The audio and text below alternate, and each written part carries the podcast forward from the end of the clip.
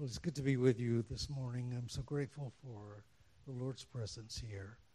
And that makes our being here well worthwhile. This morning I'm going to talk about Psalm 8. And I, am going to read this from the ESV. O Lord, our Lord, how majestic is your name in all the earth. You have set your glory above the heavens. Out of the mouth of babes and infants, you have established strength because of your foes, to still the enemy and the avenger.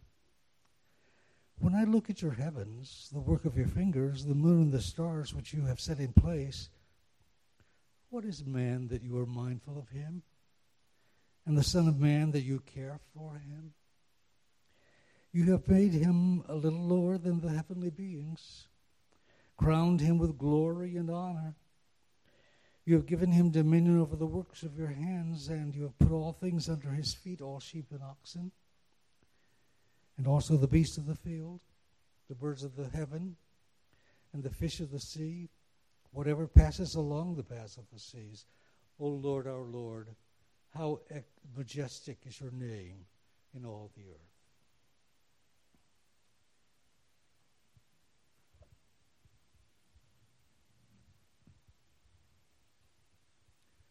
My first memory of Psalm 8 is from my childhood. I remember hearing Cliff Barrows of the Billy Graham Association read this psalm on the Billy Graham Hour of Decision in his sonorous voice. In fact, it was my first introduction to the Psalms. And I, I, at that tender age, I had no idea that God would somehow, someday, turn this book into the one of the passions of my life. In Psalm 8, David breaks forth in this incredibly beautiful hymn of praise O Lord, our Lord, how majestic is your name in all the earth. One of the first things we ought to notice as we read this psalm is that verse 1 re- is a refrain. It's repeated in verse 9. That the fact that this is a refrain begins and ends the psalm means something more than just a refrain. These two, ber- these two verses sometimes are called the bookends of the psalm and they frame the whole psalm. That means that everything in between should be read in relation to these psalms, to, to, to these bookends. Now, this morning I want to help you understand what this means. And I'm going to look at two views of Psalm 8. And I hope that you can follow me and that you will see how I am trying to open up the psalm in the light of verse 1 and verse 9.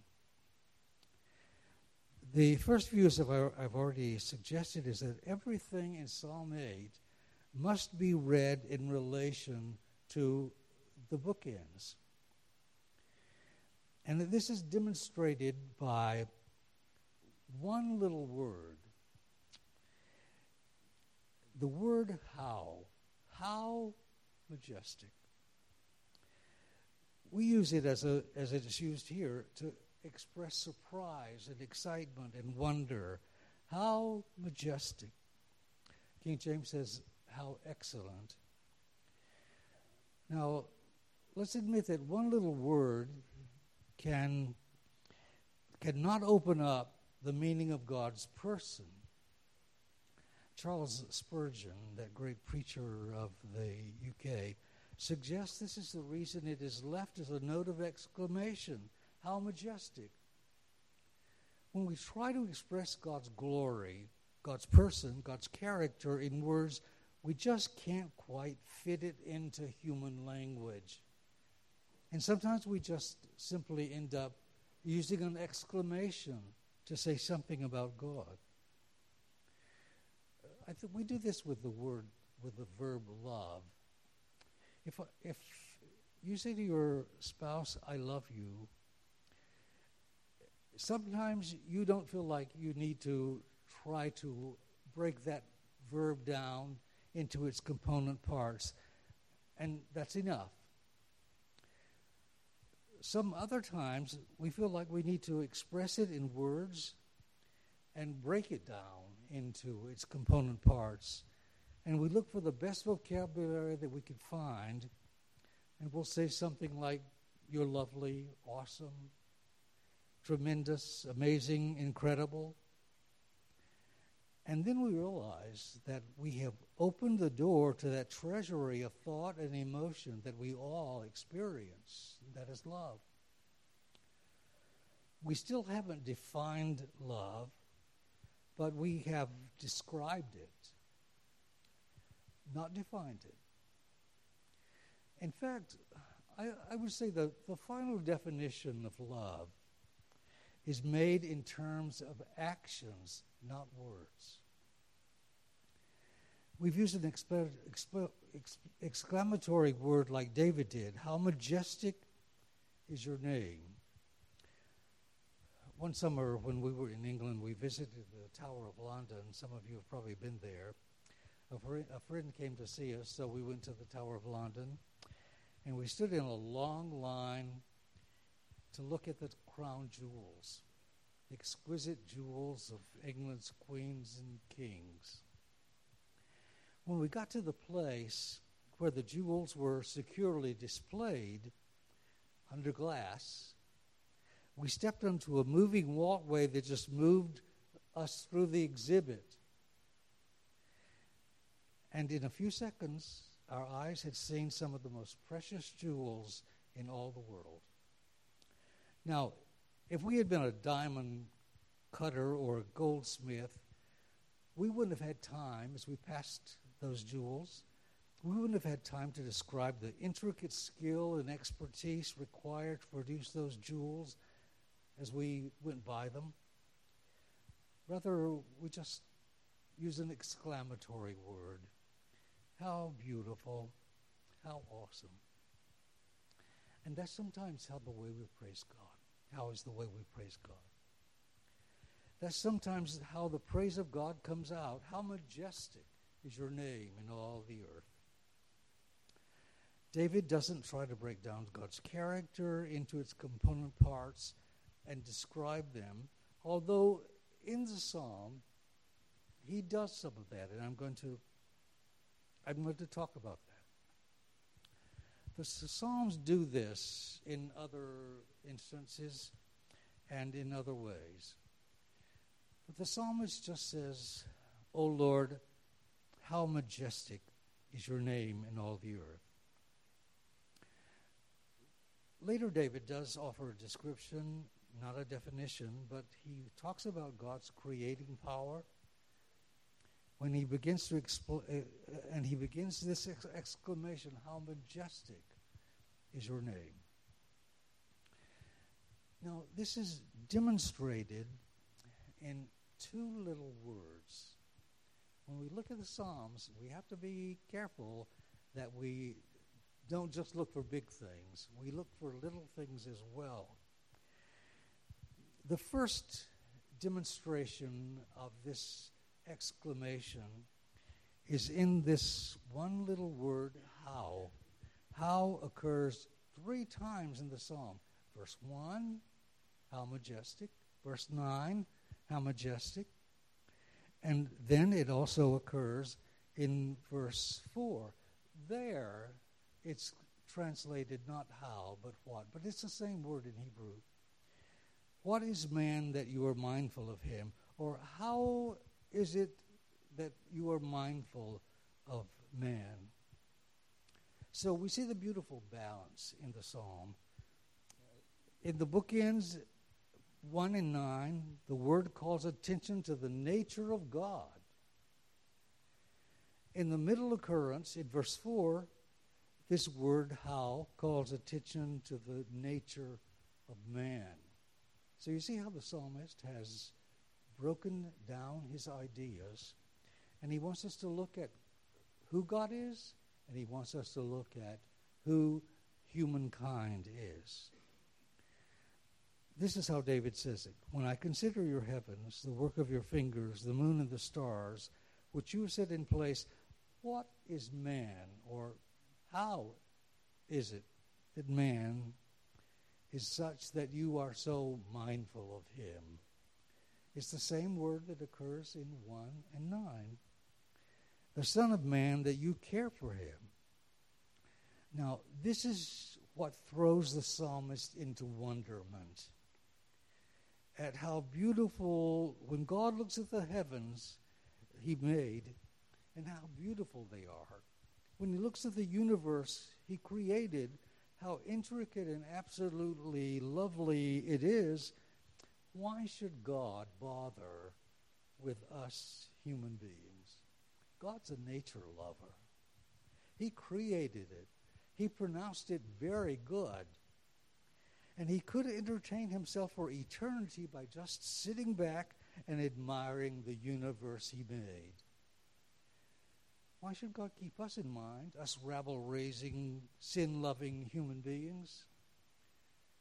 But He cares for us. That's the wonder that the psalmist wants to put before us.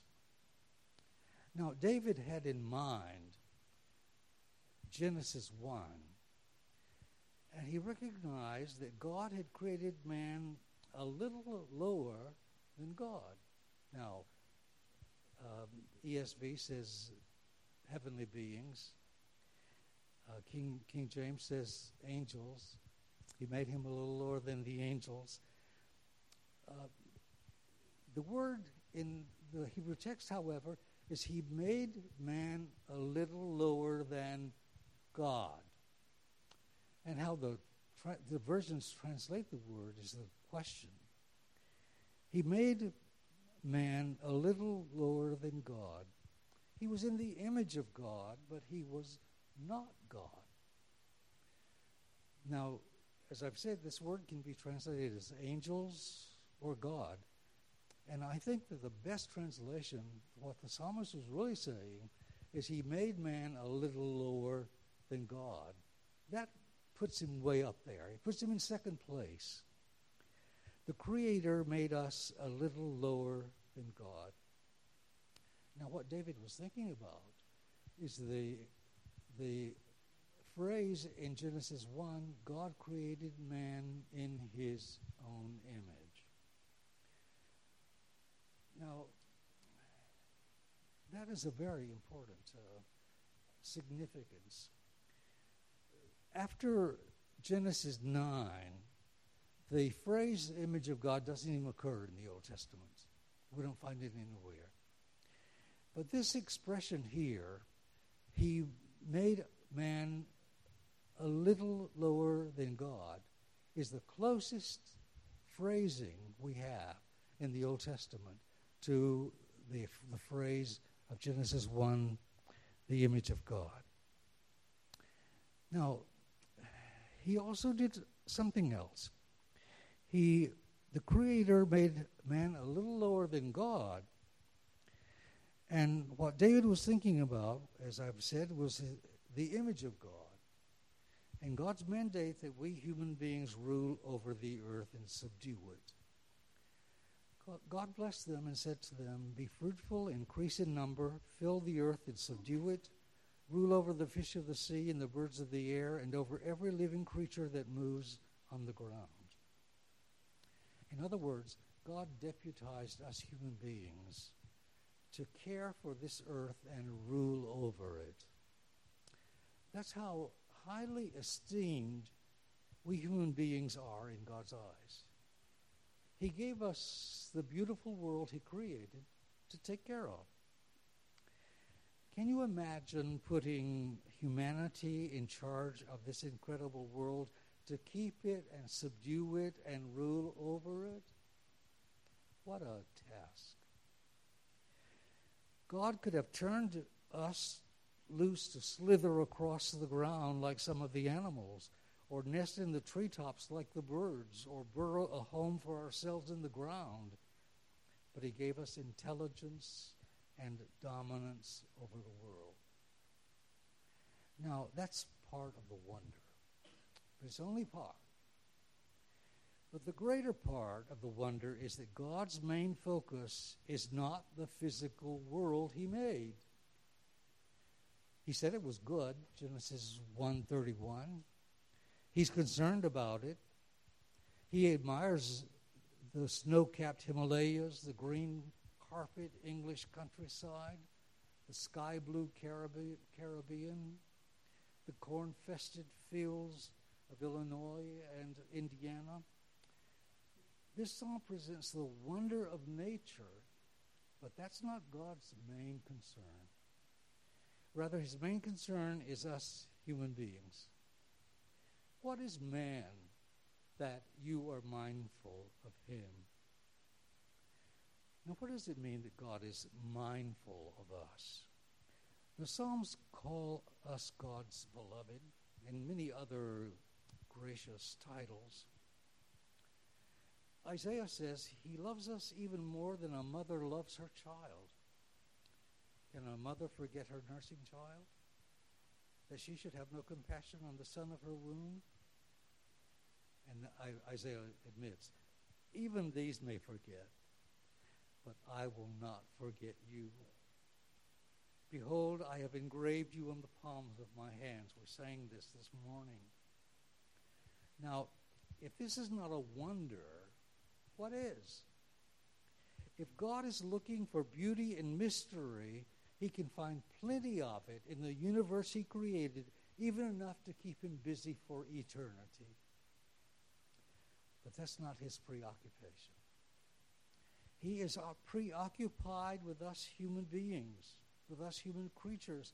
And that's what amazes David. What is man that you are mindful of him, the Son of Man that you care for him?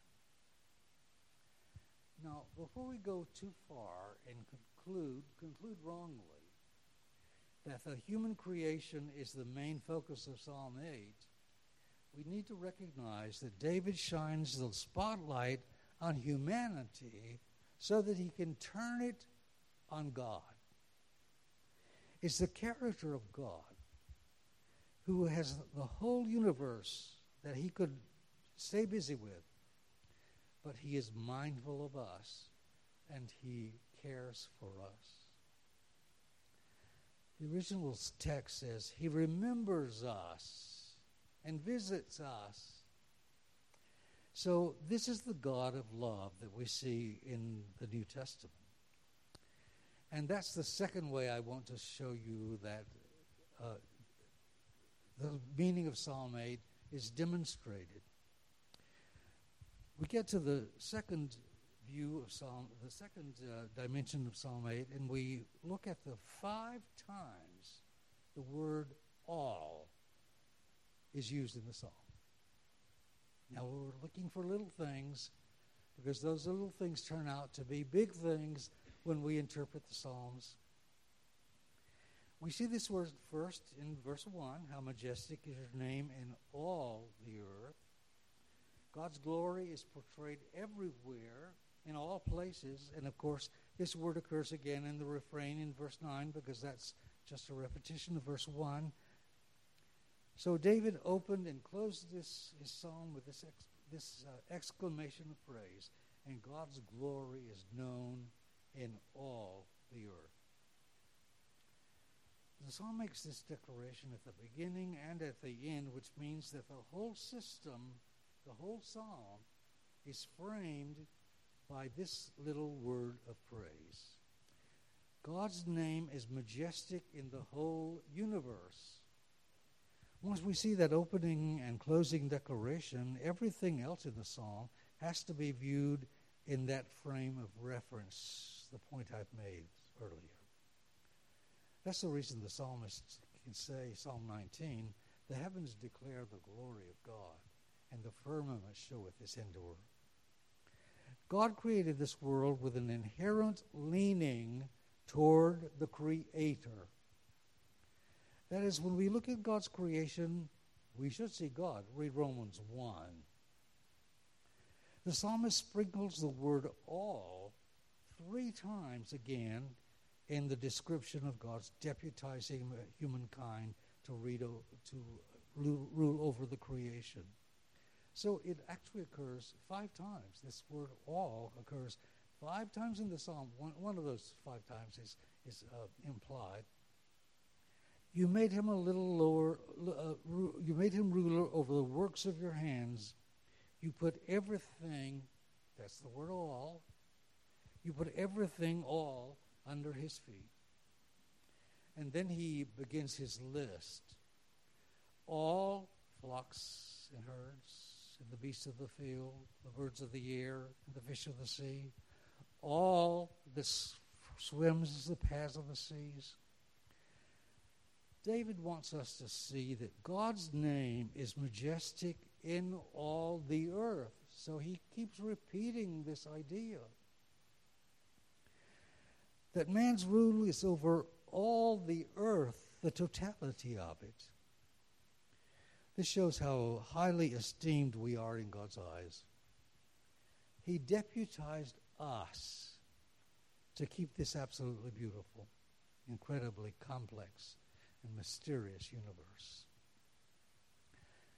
We don't, we don't put someone we don't care for in that position of responsibility.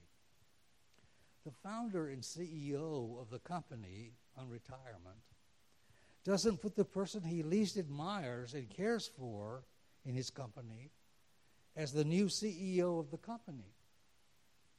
David does not even use the word love in this psalm, but it's, it's implied throughout the psalm. This is how much God loves us. He created us in his own image, and from that point on, he was he was tied to us by his own decision. So, the fact that God deputized man to keep his world shows how much he loves us, how much he cares.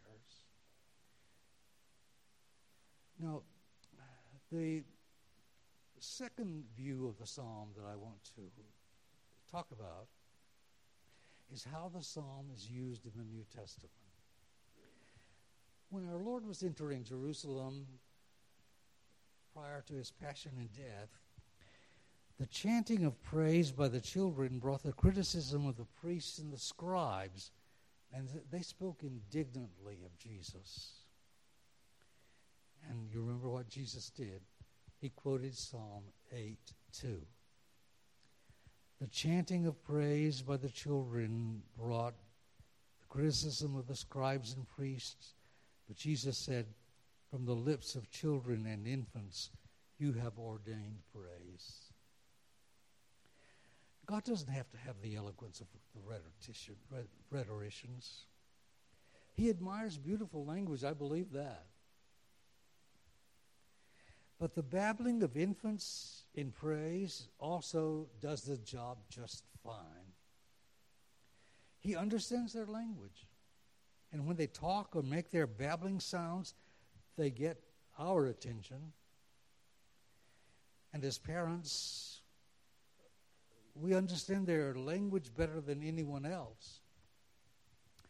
We have a little three year old grandson, and when he was beginning to talk, I would listen as carefully as I could.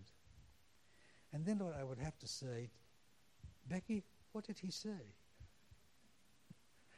And she generally knew what he said, or at least she knew what he meant.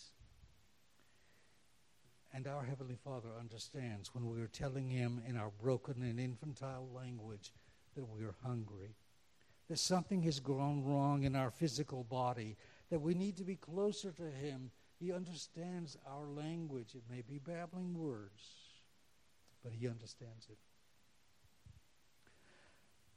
The second use of Psalm 8 in the New Testament is in the Epistle to the Hebrews, and, and here the writer to the Hebrews uses Psalm 8, verses 4 through 6.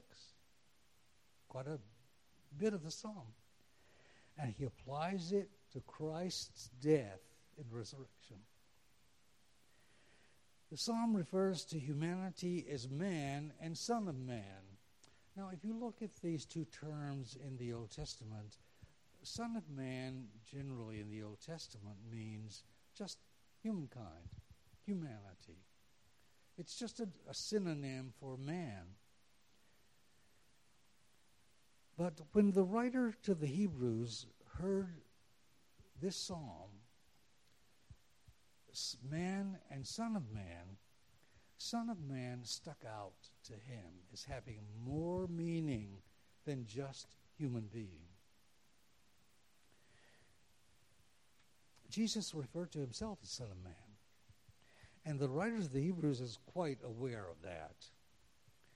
And understands this as a messianic title, and he applies it to Christ.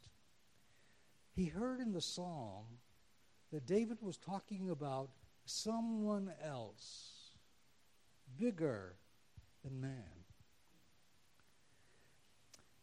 You made him a little lower than God. The writer of the Hebrews hears a prophecy of Christ's incarnation in human flesh and his humiliation. God became man and dwelt among us and went to the cross for our salvation. We know this so well from John's Gospel and from the Synoptic Gospels and from Paul's writings. When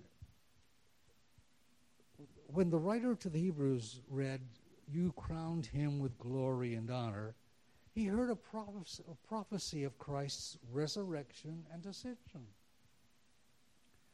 And then Psalm 8 says, You put everything under his feet. That is, God has subjected the whole world to Jesus Christ, the Son of Man.